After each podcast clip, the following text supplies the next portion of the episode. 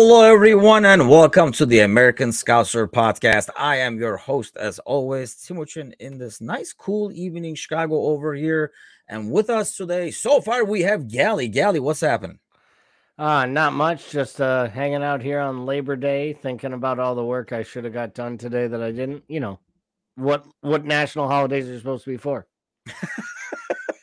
yeah, that's right. It is Labor Day. I totally forgot that this kind of like aligned with that, but uh, let's roll with it. We're hoping Bickler is going to be able to join us. He was on his way back. Bickler is in here, but Alan is here. It says, Good evening, guys, and greetings, dudes, by BJ. How's it going, everyone? Uh, so let's get right to it.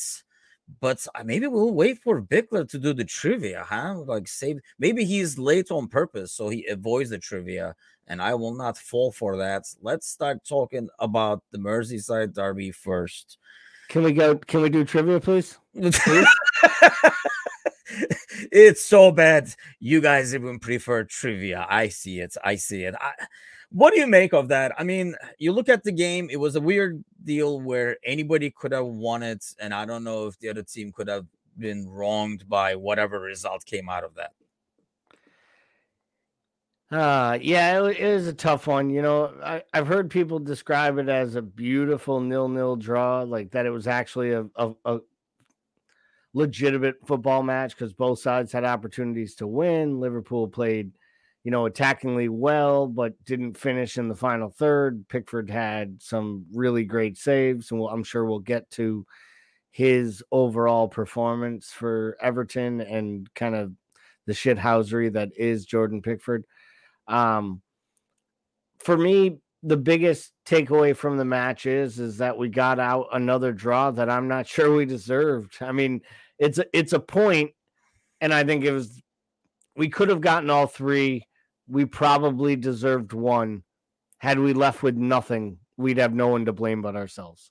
So to me, it was just a disappointing day at the office. I guess. Sorry, Tamuchin. I went around in a circle to say that I'm still disgusted and sick. came back to start and do not collect 200. Yeah, I mean, it's one of those deals where, yeah, I mean, when the game ended, you were like, well, that could have gone either way. And I think, you know, we hit the post so many goddamn times, and really, if Pickford is regular, his T Rex self, and that's Pickford in a nutshell, right? He's going to make some like ridiculous saves and sometimes be just like a cat in goal and then sometimes he goes back to being T Rex. And unfortunately, we had the good Pickford in goal, and he really did make some key and very difficult saves that on any other day, it's probably a goal. And I think against that team, if we got the first goal in, the rest would have come because uh, it was a team that would collapse easily, and we just could not make it happen. Um, I mean, we did create the chances though. So when you look at this game, I mean, the main thing I want to talk about today is the whole Mo Salah discussion, right? Uh, how we kind of have chained him to the right hand side. If you looked at the heat maps, you know, he was literally parked by the sideline over there. And while, you know, you look at the season as a whole, so if you're Klopp, like, what do you say after a game like this? Do you say, well, you know, we got our top scorer? Kind of like way too wide. Maybe we should bring him to the middle? Or do you look after the game and say, look at all the chances we created? So something is still working. It's just that we got to finish. We just could not finish those chances. Yeah, so I, I think there's a piece to both. I think if you look at Everton, this match as a microcosm for itself, you could say to yourself, we created enough chances. If one of those gets buried early, the floodgates open heck, if one of those goes in, we win. You know, uh, I mean, Darwin's half volley was a class piece of football and an even better save by Pickford to push it off the post. Um, that for me was the was the top of the bunch, and then we'll I'm sure we'll talk about Mo's opportunity and stoppage time, which I still can't believe he actually gets down and and gets a hand on. Um, but you know,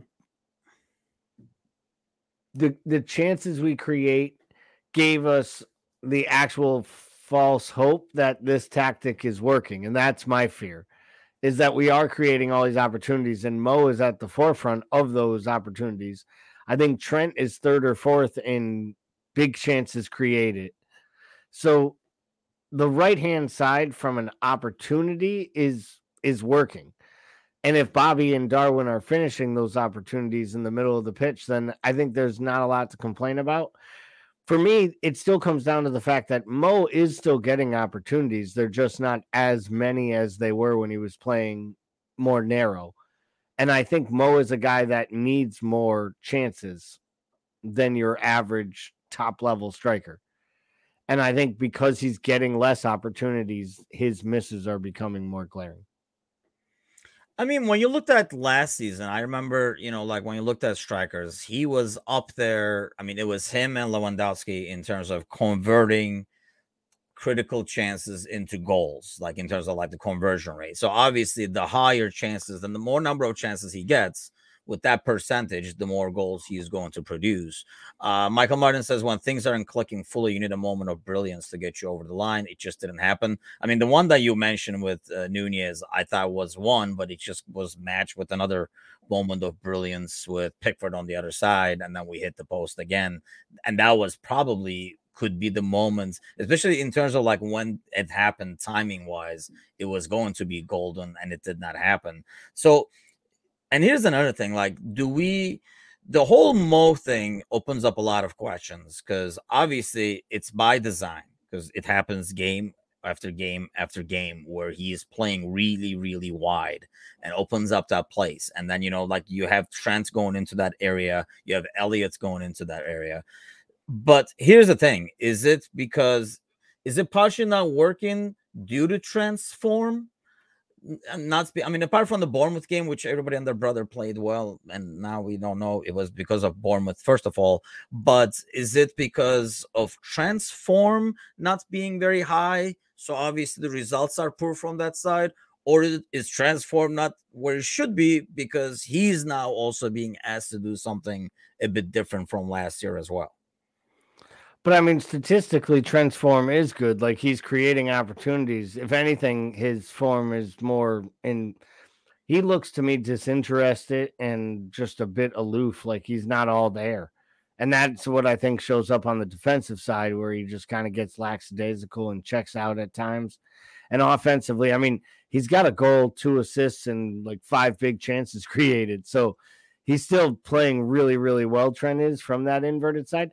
I'd question as well as Harvey's playing that it isn't part to play to Harvey's strengths that Mo is playing more wide because Harvey naturally is going to step more forward into those pockets and create more than Jordan was when he was playing on the right.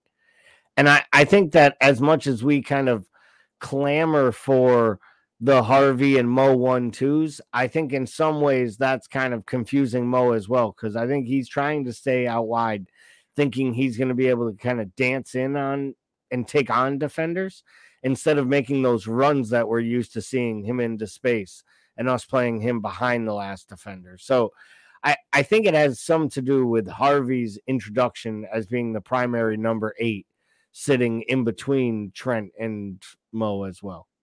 But we did that beginning of last season where it's worked very well. And I was actually like, man, this could be like a trio to go on for years, knowing Harvey and you know uh Trent's age. And at that time, we were not playing Mo as wide, and it seemed to be working very well. It looked like they were like clicking, and that's when you know they were almost interchanging. Whereas it seems like Mo is pretty much out there all the time now. Whereas last year, beginning of the season, when Elliott was getting the starts, it almost felt like they would interchange. Sometimes Elliott would be the wide one, sometimes Mo would be the wide one. Sometimes they would both run inside, creating that space to, for Trent to come into. Whereas now it's Salah seems to be like set where he's at, and it's only Trent and like Elliott's exchanging places. I mean, it just has to be clearly something that's tactical because they were doing this when, you know, it's not just like this is what's happening when Darwin is in in the side. This is something they've been doing since, you know, late in the preseason, all the entire season so far. Clearly, it is going to be controversial when we're struggling to score goals, and he is our greatest goal scorer, or at least what we believe is our greatest goal scoring asset it's also hard to argue that it's not working when he's created twice as many opportunities as anyone else in the Premier League. So if, you know, Diaz, the deep lying midfielders making runs, Bobby and Darwin are taking these opportunities that Mo is creating, we'd be talking about how he has all these assists right now and he's not scoring goals, but we're scoring goals in our new formation and our new style. So I think the results sometimes create you know the tactics whether or not it's being a success or not. And right now the results aren't there.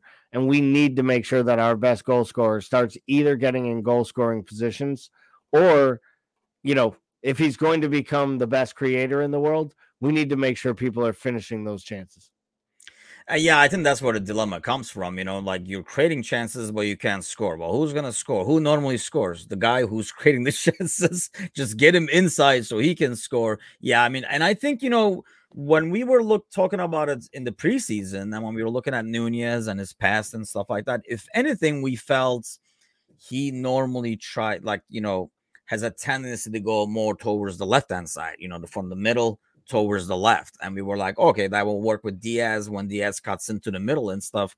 And we kind of figured, I don't know, maybe like the idea is in some ways working, but like you're saying, if we're not able to finish, it's a result oriented thing at the end of the day. If the results are not paying off, and I think that's what kind of you know puts Klopp in that situation where do you keep going at this saying eventually we're going to start converting these chances because we are creating the chances. If you look at chances, goal scoring opportunities like created, we're way up there still. Uh, so do you just keep saying, hey, what we're doing is working, eventually goals are going to come? Or do you say, well, we got to change something because one way or the other, the goals are not coming? If you're Klopp today against Wolves, for example, I think the Napoli game is totally different. So it's kind of like harder to kind of do, do it for that. But going into the Wolves game, how do you approach that? Do you change it or do you keep writing it saying eventually they're all just going to start going in? I think the Wolves match is where we see uh, the four up top for the first time with Bobby and Nunez starting together. I'm sure we'll probably touch on that briefly later, but I I think that the I think that these wide tactics are a precursor to the 4-2-3-1 being a primary formation that we play against more sides than not. And I think when we do that, if if that is happening in that format, then I think you have a much better chance of finishing some of these opportunities because you'll have more attackers in these positions that Mo is creating all these opportunities from wide. And I think with that, you know, I think we're seeing, I think Nunez going straight back into the starting lineup to me indicates a strong shout that this was his job to lose when he got the red card against Palace, that he had kind of stepped into the role of being the primary offensive force that they planned to play through. And I think Bobby's early form, including scoring some goals and popping up in the right spots, will only strengthen the idea of him and Carvalho playing, you know, 90 minutes in that role off of the striker.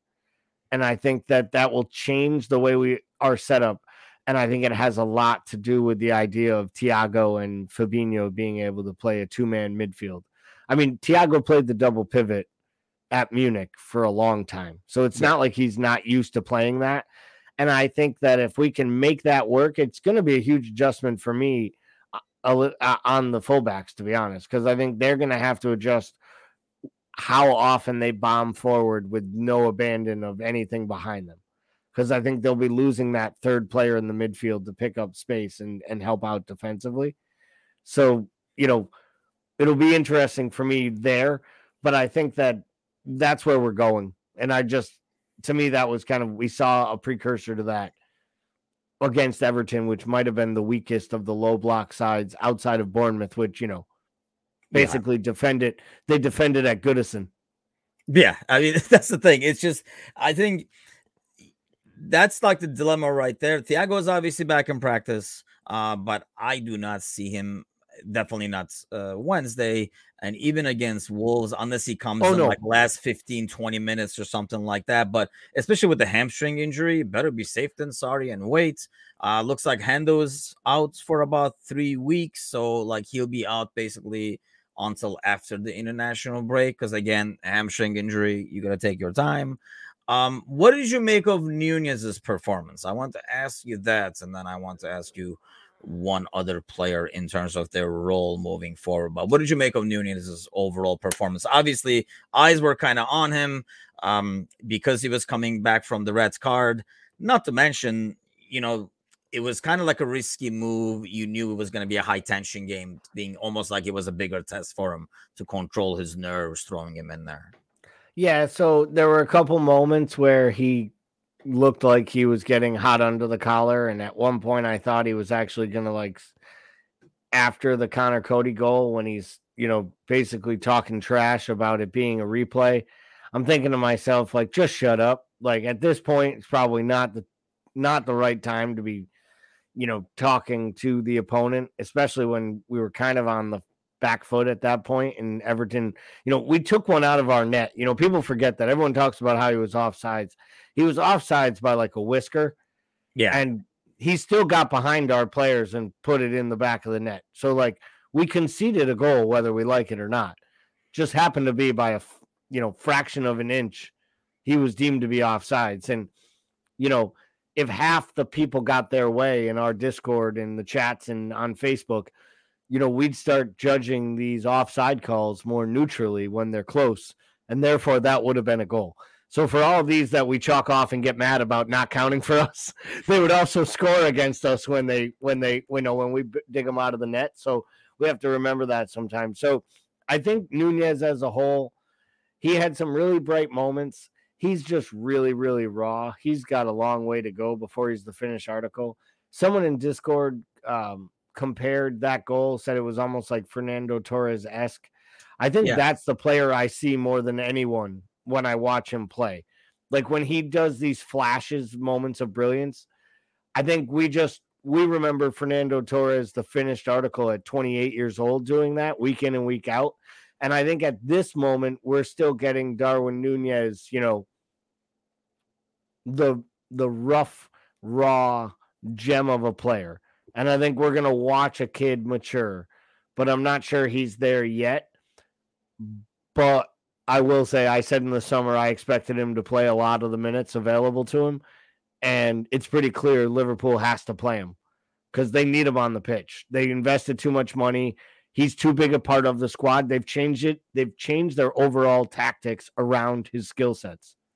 Therefore, you have to play to his skill sets and that's the thing. I mean, you do see some stuff from him. I mean, he could be Torres and then some, really, because I think he's more Better. gifted physically. Yeah. Uh, so I think he has that advantage on top. He still has the speed, but I think he, you know, he's a bigger dude. And yeah, I mean, he could be very good moving forward. Um, it's it's one of those where, yeah, I mean, when we signed them, I'm sure we had a plan for it already. I mean, that's a huge signing, a lot of money for not having a plan in terms of like how to how to work him in into our system. And I'm sure you know Mo may be going wide as part of that, and it is working to the sense that we are creating those chances. I mean, if we finish those, you look at like like you know uh, our numbers if we finish those chances, maybe we're talking a total different story. And honestly, you know, with all the doom and gloom, I think we're more disappointed with the overall, you know, how we look. I think more than results is what's concerning to me when I watch these games. You know, like Michael Martin says, Trent plays at times like his shit don't stink. You don't have to put the exclamation point. This is not a PG show, by the way. drives me crazy. Bigger thing for me with Mo is he keeps trying to dribble right through people unsuccessfully. I think with Trent, and I get the same sense with um sometimes Van Dijk too. I think when a player has that, you know, calm and collected thing going, right? When it works, it looks great. But when it doesn't work and your game is not working and you're making mistakes, it does come across as lackadaisical, like you were saying earlier. Like, you know, like defensively, when you have like a brain fart and stuff like that, your body language then translates into that. I know exactly what Michael is talking about because it looks like he is like, what? I missed an assignment, kind of a look to it. And that might not be how he feels, but And you know, like even after the goal, when, for example, when Milner was chewing up Van Dijk, I mean, it was, you know, you can kind of tell when these guys are successful, we take the body language as all being calm and collected. But when they're not, it does look like, you know, he's working around like his shit don't stink. And really, until Ramsay gets back, it's not like you know we can rest them or anything. One thing that shocked me this week, and I was going to ask you about that, is when we did the substitutions to put Milner there, which I thought was kind of like turned on the entire momentum in the game. I love Milner, but mind you, this was probably the worst Milner we've seen in a while, and I was shocked that you know when Matip came in, we just did not push Gomez to right back because clearly I think he would be a better right back especially where we needed pace over there against Gordon, like using him instead of Milner. Were you surprised to see Milner in there as a right back? Uh, for when he did the substitution, I think he didn't want to put Matip in yet in that spot, and I think it was more I think it was supposed to send a message to Trent more than it was anything else. Like I think that was a deliberate substitution at 58 or 59 minutes. You know, the announcers were even like, "Is there an injury? Is there something wrong?" Like they just acted all like because you know you, you you sub both fullbacks at once. Like it just didn't make sense. You you just assume there. I mean, I did that that was Elliott and Robertson like that was just it's yeah. And Milner, it's Elliott and Robertson. Let's mm-hmm. just we're bringing on the adult. We're bringing on a different left wing, or you know, a left fullback. We're gonna have someone to help bring in balls, and you know, I just I just feel like that substitute appearance, you know, is almost like when you you know when you bring somebody in and you have no idea what they're going to bring in. And I felt like bringing in Milner in that spot was more of a statement to Trent. And I think Matip coming in probably just meant that Klopp needed more time to get Matip ready in that spot to make sure that he was fully warmed up and he knew Gomez would slide over at that time, you know, to right back. But mm-hmm. but I almost feel like that was just I think he had just missed another assignment. A guy had run behind him and then he came up and he crossed that ball that like didn't even it was like 10 feet in front of him and it went out of bounds like it was just like pitiful and he had one of those looks on his face like he he had no like he just didn't even look like he cared and for a kid from liverpool to be playing in a merseyside derby at goodison and play like that i think he, klopp literally yanked him off and at that moment i'm not sure milner was coming in for trent and I almost feel like he was walking up to the touchline, and Klopp was like, "You know what? Going for oh, Trent." you're I, I, it genuinely looked like that. I guess that makes more sense because I figured, like, you know, if the goal was to send them a message originally when you're throwing Milner in there, why not move Gomez there and say, hey, you know what? I do have this dude who can play right back. We don't have to wait till Ramsay because Gomez has done it in the past. Not our ideal solution, but, you know, and he has done well when he's played there before. I'll be honest. Uh, if you ask me, like my most disappointing thing, I mean, results aside, right? Dropping nine out of 18. The most disappointing thing for me right now is that Ramsay isn't fit enough to at least be playing some of these garbage minutes because Trent is opening the door right now for someone else to play a little bit at right back for our club, something we're not used to seeing. Yeah. And I kind of wish the kid who was brought here to create competition for, you know, our world class right back was here right now to play a little bit.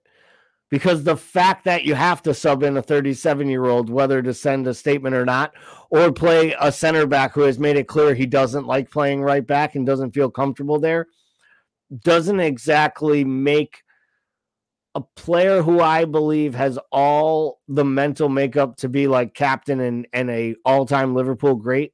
But at the same time, I think he's also had it really, really good. And he's had a career that most he's already had a career that some players aspire to have in their entire 25 years, and he's done it in five. and I think sometimes that's hard to live up to day in and day out. And I think he needs a little bit of a fire under his ass, whether that's some 59 minute substitutions to ruin my fantasy week, or if it's or or if it's because they signed, you know, a hot shot teenage Scottish right back to be his understudy.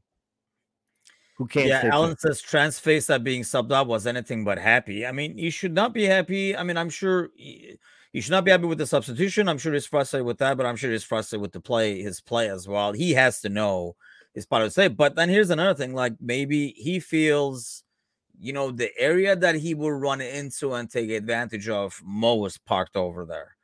And, you know, like that's something that he's more used to. And I think that's kind of like the dilemma we're having there is, you know, is the ch- chicken and egg thing. Are the performances poor because these guys are adjusting to that?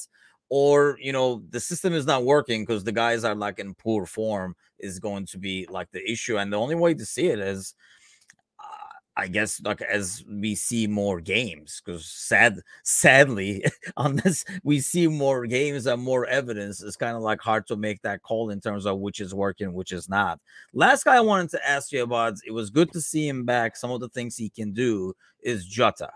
Where do you see Jota fitting in in terms of like in the long term? Now that he is back, where does he come in? Because you know, he would normally occupy the spots in terms of you know where like probably Nunez is ideally. I know he can play on the left, but where do you use Jota moving forward? I won't be shocked. I mean, we talked earlier. I said that I thought that this was, you know, that some of the Mo pieces of being tactically shifted onto the right was about the tactics for the long term for Darwin and the shift to the formation you could easily play Jota through that same number nine through the middle and have Darwin be your impact sub off the bench. I think what Jota offers off the bench is different than any other Liverpool attacker because I believe the guy could pop up in the 85th yeah. minute, Divock style, and score a massive game winning goal, having played six and a half minutes before that and not touched the ball yet. I think he has that in his locker. And as much as I think Bobby can pop up at any moment and change a match by creating a moment of brilliance. And sometimes that might even be a goal, just showing up in the right spot and slotting home like he did against Everton on the weekend. But I also think that there's just something about Jota's poacher ability. And I think he is going to play the role of kind of super sub for a while. And I don't know that he's going to love that, but I think it's going to be a really, really important role. And if he cherishes it, it could make him like his own type of like Liverpool legend or lore. Um, because I think buying Darwin let everyone know exactly kind of where they felt they were as far as the striker went. I think Mo and Diaz are are your staple right and the left. Now it's about whether we're playing with one or two up top and which two of the four that two is between Carvalho, you know, Firmino, Jota and Darwin. And it's a pretty good problem to have if that's your it is six it is people up top. You know, when last year at this time we were talking about our six people up top, they included Taki and Divock and his jumpsuit.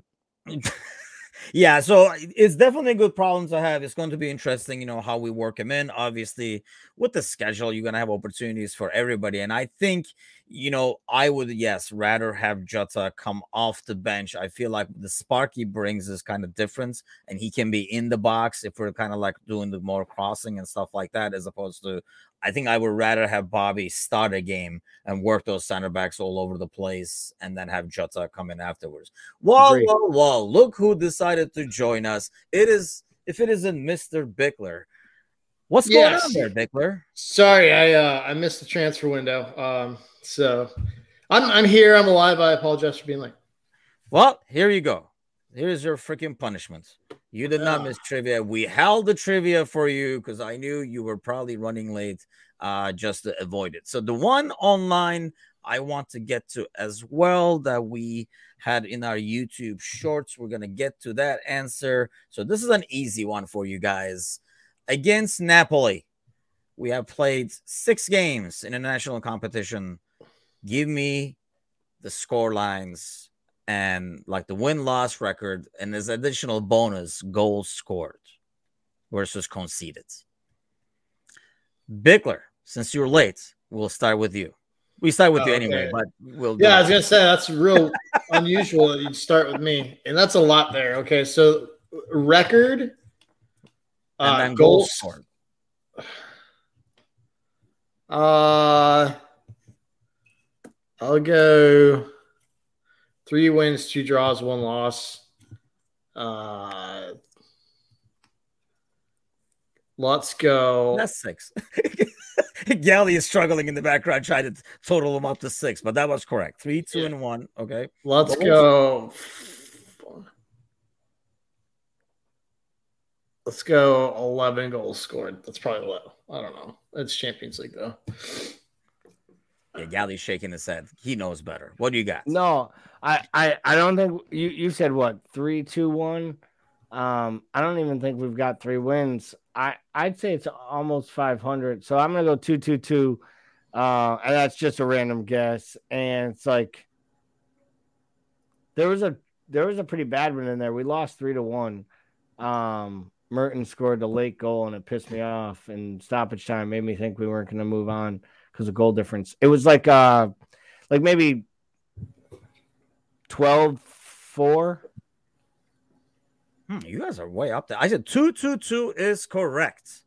So we Got one right finally. What a guess. Five goals scored and five goals conceded. Oh, And Okay. our YouTube short question was the goal scorers for this game. For I mean, for the five goals, who do you guys think got those five goals? Bickler, shoot.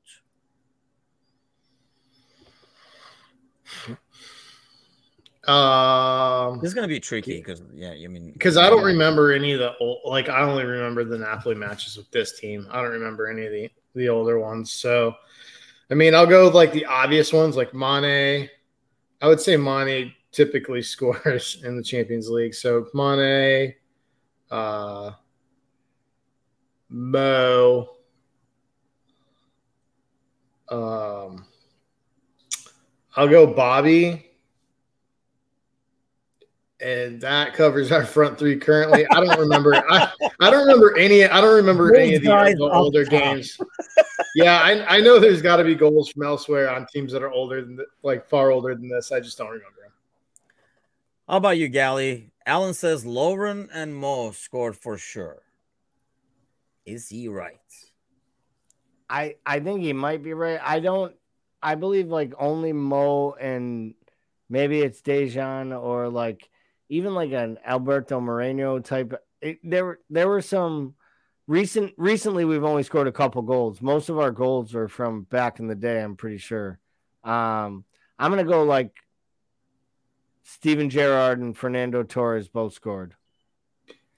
Steven Gerrard did. Actually, three of them are from Gerrard, one from Mo, and one from Dejan, like Alan Yeah. was saying. So he got those two, and then the rest are from Gerrard. I was actually shocked that we were only mustered five in six games, and then again considered five in six games too. So uh, which I don't know how that bodes for this Wednesday. Go ahead, Gally. so so Gerrard scored all three in the win. In Uh, three goals from Gerrard, one from Mo, one from Dejan. I'm Uh, pretty sure they won three to one at one point, which makes me think like literally he got a hat trick in the match because Mo Mo Mo got the one that tied it late or whatever. I think the last one that helped us secure um, passage through. That was the one with the amazing save by Ali late in the match. To then we went on to win the Champions League. So it'll be a repeat, I'm sure, this year. Before we head on to the Napoli game, uh, Bickler, you kind of hopped on late, but I kind of wanted to get your take on the whole Mo on the wide kind of deal. Do we, if you're club right now, uh, do you say, hey, look at all the chances he's creating, look at all the chances that we're creating as a whole, and look at all those numbers? Something is working, or do you say, well, we're getting chances but can't score, and the guy who usually converts them is out in the wide? We got to go back to plan A or B or whatever the hell the other plan is. Which way do you go? I mean, I think you got. I, if uh, it were me, I'd revert to the original plan, just because. I mean, if you look at the the results at the end of the day, they're not what they should be. And I mean, I understand that that Mo is is topping the charts and chances created, and that's that's a true testament to I think his skill more than anything. I think if you look at the side, you want Mo scoring goals. You don't want him creating goals because he's the one that's clinical in front of goal. He's the one that has the ability to turn the game on its head. In the further away from goal you take him, the less of a chance you have of that. And I think the real problem is, that you're playing him wide right and you're creating that underlap in that channel. If that space is given to Harley and Harvey and Trent, and those players aren't willing to take on that space when it's there and they're just going to bang crosses in, then that defeats the entire purpose of pulling Mo wide. So I think it, has there's there's a big problem with Trent and Harvey in that spot, not not taking on uh, players off the ball. I think Harvey's done a better job, but Trent's had multiple opportunities to either have a go from space or to take somebody on and pull people out of position, and he's opted to just try to hit Nunez on the far post or whoever's making that far post run, whether it's Diaz or any other late trailers coming through. And that's I think that's the issue. I think that that that sort of underlap space and that sort of half space in there um, not being used effectively. And I just think the further you pull Mo away from goal, uh, the the the more you sort of reduce uh, your your most dangerous threat. And that's the question. I mean, is it? I do find us crossing a lot more than we used to. Do you think that's by design, Galley, or is it kind of like a subconscious? We got Nunez in there, let's cross it in kind of thinking that, you know, that comes from players naturally while they're on the field, and it's not something that's by design because it feels like, you know, we did not do this when Divock was in there. I don't know, they're not the same style player. He was not the big header guy, but still, you know, just because we have like size in the middle now where we have like more of a traditional nine why cross it a bazillion times? Is it by design or is it just, hey, he's in there, let me just cross it in there? have you seen Jurgen Klopp's response when they like throw the ball into the wrong person that like tactically they weren't supposed to throw it into, or when they pass the ball like diagonally when it should have been like a square pass, like a square ball? honestly, everything for me is tactically by design. And the fact that they're crossing as much as they are isn't that they're just excited about the shiny new object that they have that is taller than most that they've had prior in the box. I, I think it's a mixture. I, I think they are enamored with helping get their young star player off the mark. I think in some ways, early in that match, they were trying to feed him to score the big goal early, uh, to make up for the red card and to, you know, there were two or three times early in the match you could see guys going up and talking to him and like smacking him in the head and almost like they had to stay with him and help him stay engaged as he was kind of reintegrated. So I, I think it is by design. I also believe that um, they're excited about their new toy and maybe going direct because it's not something this club's ever done before is something that is kind of I think for players like Harvey, players like Trent who want to pick a guy out and make a play, being told it's okay to throw it into the box unabandoned is is is an exciting thing for them, and I think they're taking a little bit they're taking liberties to the fact that tactically they're being asked to do it. I mean, if it is by design, Bickler, I mean, I find it as a horrible design because you're only throwing one guy in there against a team that has their center backs you know, one in front, one back is kind of like a tough ask. And he has won some headers, but obviously he's not going to get as many clear chances as opposed to moving that, you know, defense around and having Trent curve that one in, uh, or like Robo from the other side curve that one into somebody who can kind of sneak in between, you know, as we put try to put more numbers at least going into the box. Is it just poor design? Is it just poor based on the deliveries that are coming in? I mean, I think it's both. I think deliveries have been poor, but I think that's poor design too because I don't think Nunez is necessarily a. So he's a big guy, but I don't think he necessarily dominates the ball in the air. Like I think if right. I mean, I mean, I, I, think he, I, he's worse in the air than Sadio Mane. Okay, and that doesn't mean he won't get better. Um, he's a big he's a big dude, but he's just traditionally speaking, he's not somebody that's gone up and dominated in the air either. So I mean, I think he as big as he is, I think he actually prefers the ball at his feet. Um, and I think I don't think there's anything more predictable than in football than pumping the ball in from one spot on the pitch, play like play after play in the final third, and that's what we do. Not even coming from the left; it's 95% of the crosses are coming in from that right half space tucked in under Mo. And I just think there's something that's got to change in that, uh, just because it's so predictable, and I don't think it's necessarily playing to Nunez's strengths either. And that's the thing. I mean, as a center back, that's like a lot easier to defend. I mean, I'd rather mm-hmm. do that. Like, just keep it coming in. I mean, we're just going to, you know, you only have one this dude in here. It's a lot easier to kind of like defend against that as opposed to a team either mixing it up or you know constantly moving around and moving me all over the place as a center back as opposed to you know seeing the guy in the corner over there they're like cross it in we practiced this for hours you know like people mm-hmm. crossing it in the other one is header that's why you know i find it confusing that it is designed go ahead Gally. no i was just you know it the the the whole point of of you know the big opportunities created robertson has zero big opportunities created in six matches. And Costas has three. And I wonder if that has part of the reason why Costas is finding these late substitutions into these close matches is that Klopp actually recognized, and I don't think it's all Robertson, like it's his fault, like he's playing that poorly. I think the shift in tactics is putting him in positions that he's not as comfortable creating from, where he wants to use his pace out wide and run beyond Diaz. But because Diaz is staying so far out wide, it's more about Costas taking players on and getting them to the byline and then chipping the ball inside. And he's created some opportunities. And I think to Paul's point, what it means is is every single attack is coming from the right hand side. And it's making it easy for center backs like the you know the the the closer center back is basically just cutting off the angles and playing in front of Darwin. And the center back on the other side is basically just cheating from behind and bumping him off the ball. And to Paul's point he had two opportunities early in the match to win balls in the air and put Pickford under pressure. And on both instances, he missed the frame by quite a distance. And on one of those, he was going up against Patterson, and it was basically a free header. And if he brings it back across goal, it's 1 0. But instead, he tries to go to the far post and really make it like more of a brilliant header. And he's what, six, seven yards wide to the left of the post when he misses. And on the other one, it's one of those cheapies where the NBC angle makes you think it was a lot closer than it was, and then you see it and realize he missed by like a country mile.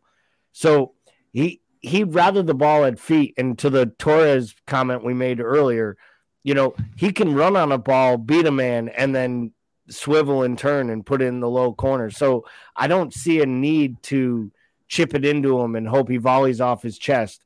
I know it would have been a highlight reel worldy goal, but I think he's going to score more at balls to feet than he is hitting the ball, lumping it in the air to him in the box.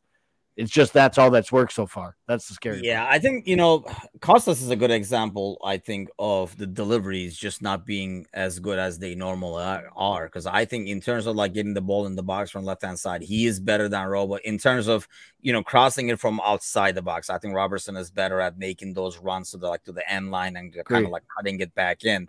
But Costas's delivery this year has been nowhere as good as you know where it has been in the past. So when he's come in and done those crosses, they've in most cases they've been over hits and then you know they go way far to the back post and stuff. So i think that goes back to the delivery not working instead of like the system. But so looking ahead to this wednesday i mean here's the thing. With all the doom and gloom with all the stuff that's happening in the premier league and mind you you know most of the teams we have played so far are towards like the middle to the bottom of the league. We are still only six points off pace five points off of city uh, almost like United winning, which was our watch along this week. Uh, United winning at Arsenal, I mean, uh, at home against Arsenal, kind of helped the cause in that sense. I still feel, and I think this weekend show that Arsenal, especially once the Thursday game starts, will come back down to earth. Uh, so it is still six points. So it's not all doom and gloom, people. Right, Bickler? Something like that. Something like that. Okay, so let's look at Wednesday and see if it's doom and gloom on Wednesday. What are you expecting, Bickler, in terms of a lineup on Wednesday, and what kind of a game should we expect? I mean, I think the lineup sort of sets itself. We're not going to see a whole lot of rotation. Um, I think it'll probably be pretty cagey and low scoring. Um, I it's really going to come down. I think the big sort of to be determined is going to be re, really come down to how far Thiago is along and whether he thinks he's a safer start than Arthur is. So, I mean, this is a spot we may see Arthur. This is a spot we may see Thiago. I think Fabinho has to start. I think uh, Elliott at this point has locked himself into that right side. Um, I think the front three will sort of remain unchanged. Um, I guess I could see Bobby here in place of Nunez. Um, I could see that, especially in a game where, like, I think controlling the mids is going to be pretty important. Um, but I don't see a whole lot of rotation, a whole lot of changes outside of those two spots specifically. So no Matip, uh, no Jota for you. Uh, I don't. I don't know if. I, don't know if them coming in. Not, Jota not for me. I don't think Jota's come. I think Jota's off the bench right now until he there's either another injury here works himself back in. Maybe Matip. I could. I don't know if this is the spot you want to put rush him back in.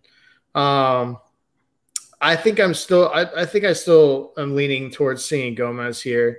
Um, but yeah, that's a possibility. I think Robbo will be back on that left side. So I guess really three changes. Um, I don't think Jota starts though. Yeah, I see Robertson coming back as well. And I think I would rather start with Bobby on a game like this, where we will need to probably defend more. It is going to be KG, so that press is going to be important. And I think Bobby's that's where Bobby's strength is in terms of like, you know, obviously the press, moving people around, defending, coming back and opening up some spaces. What do you expect, Gally? This is usually where I say Klopp loves to play Keita in Europe. Oh wait, no, he can't. He didn't. He didn't put him on the roster. So uh, even no Keita, no Ox in the Champions League groups, which means huge, huge opportunity. Huge opportunity for them to yep. stay home, think about where they're going to play next year, and collect big fat checks from Liverpool while they're at it. Um, rotation wise, I mean, I think Robertson comes back in. Obviously, I think Trent obviously slots back in. I, I think Matip's an interesting one. I think the fact that he got 20 minutes on Saturday makes me think that if he is fit enough to play, he might. Um, as far as the midfield, you know, it's anybody's bet at this point. I think at some point Harvey's going to get a break. So, you know, where's Jones? I know he didn't even make the bench you know, is, is, Jones a candidate to possibly play? Obviously, with Carvalho, I don't think he plays. I think Arthur probably plays. His um, his understanding of the Italian league, his you know, uh, comfortability with Napoli as a side probably makes his inclusion that much easier for this match as his first.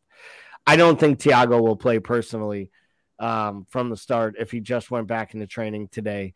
So I have to think maybe he makes the bench. Up top, I'm with you guys. I think it's Diaz, Bobby, and Mo. Uh, Darwin can come off the bench. You have Darwin and Nunez. But here's the thing we've never scored at Napoli. In th- all three of those matches, we've got zero goals. I think we had two 1 0 losses and one 0 0 draw. So we struggle playing in Italy as a whole. I could see us going there almost thinking that we're playing for nil nil, and if we score, it's it's golden.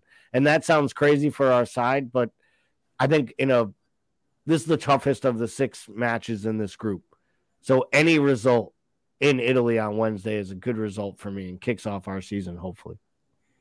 Yeah, that's the tricky part for the midfield. Yeah, I, I agree that it's way too early for Thiago, especially coming from hamstring. I don't think we see him like I said, we were talking earlier. I don't even know how much we see him on the weekend, to be honest. But yeah, out of those guys like Jones, who hasn't been around for a while, do you throw him in there? Arthur, who's new to the team, do you throw him in there? It's almost like you have these names, but every single one is pretty risky. But out of all those names, I think I go to Arthur Melo because just because he has experience as a whole playing in Europe and playing in Italy and playing against Napoli so maybe we use that and put him in midfield next to Fab to kind of like play it safe. Because I mean, that's basically what he's going to do mostly. I mean, he's more of like a, the defensive type more than anything else.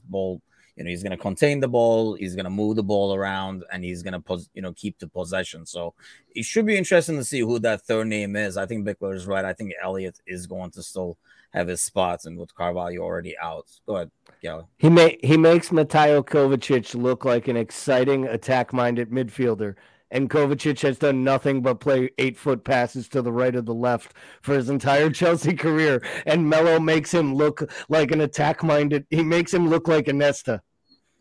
Yeah, see, I, am kind of like tone on the Arthur thing. Yeah, he, he, reminds me more of a cross between, like I say, Henderson and Thiago in terms of style. Uh, you know, like a lot more maybe being able to kind of like move the ball and shift wings. He's going to have that vision. Uh, he's not going to be as aggressive with the through passes as Thiago is, but he does. He is a guy who can suddenly cut into space and take advantage of that. But you know, his goal record and stuff like that obviously is not something that's you know that we got him for. Uh, so let's get some score predictions out of you guys. Gally, we'll start with you. Give us a score. I am not going to be painting a positive light. I'm going to go with a nil-nil draw. Ugh, that should be more than Nervy and I can handle. Which I will be, by the way, a programming note. Well, not a pro. I mean, I guess it is a kind of a programming note because we're not having the morning coffee uh, rest of the week. Because I'll be actually in Nashville and get to hang out with the sports club over there and watch the game, hoping for like a win in an away pub over here. What do you have, Bickler? Uh, I mean, I'll say we drop this one and Napoli pulls it off 1 0. I don't feel great about us scoring. I don't feel great about us keeping a clean sheet. I have a 1 1 on this one. And I think so. Let me guys ask you this Do you do we take the draw and say that's not a bad score?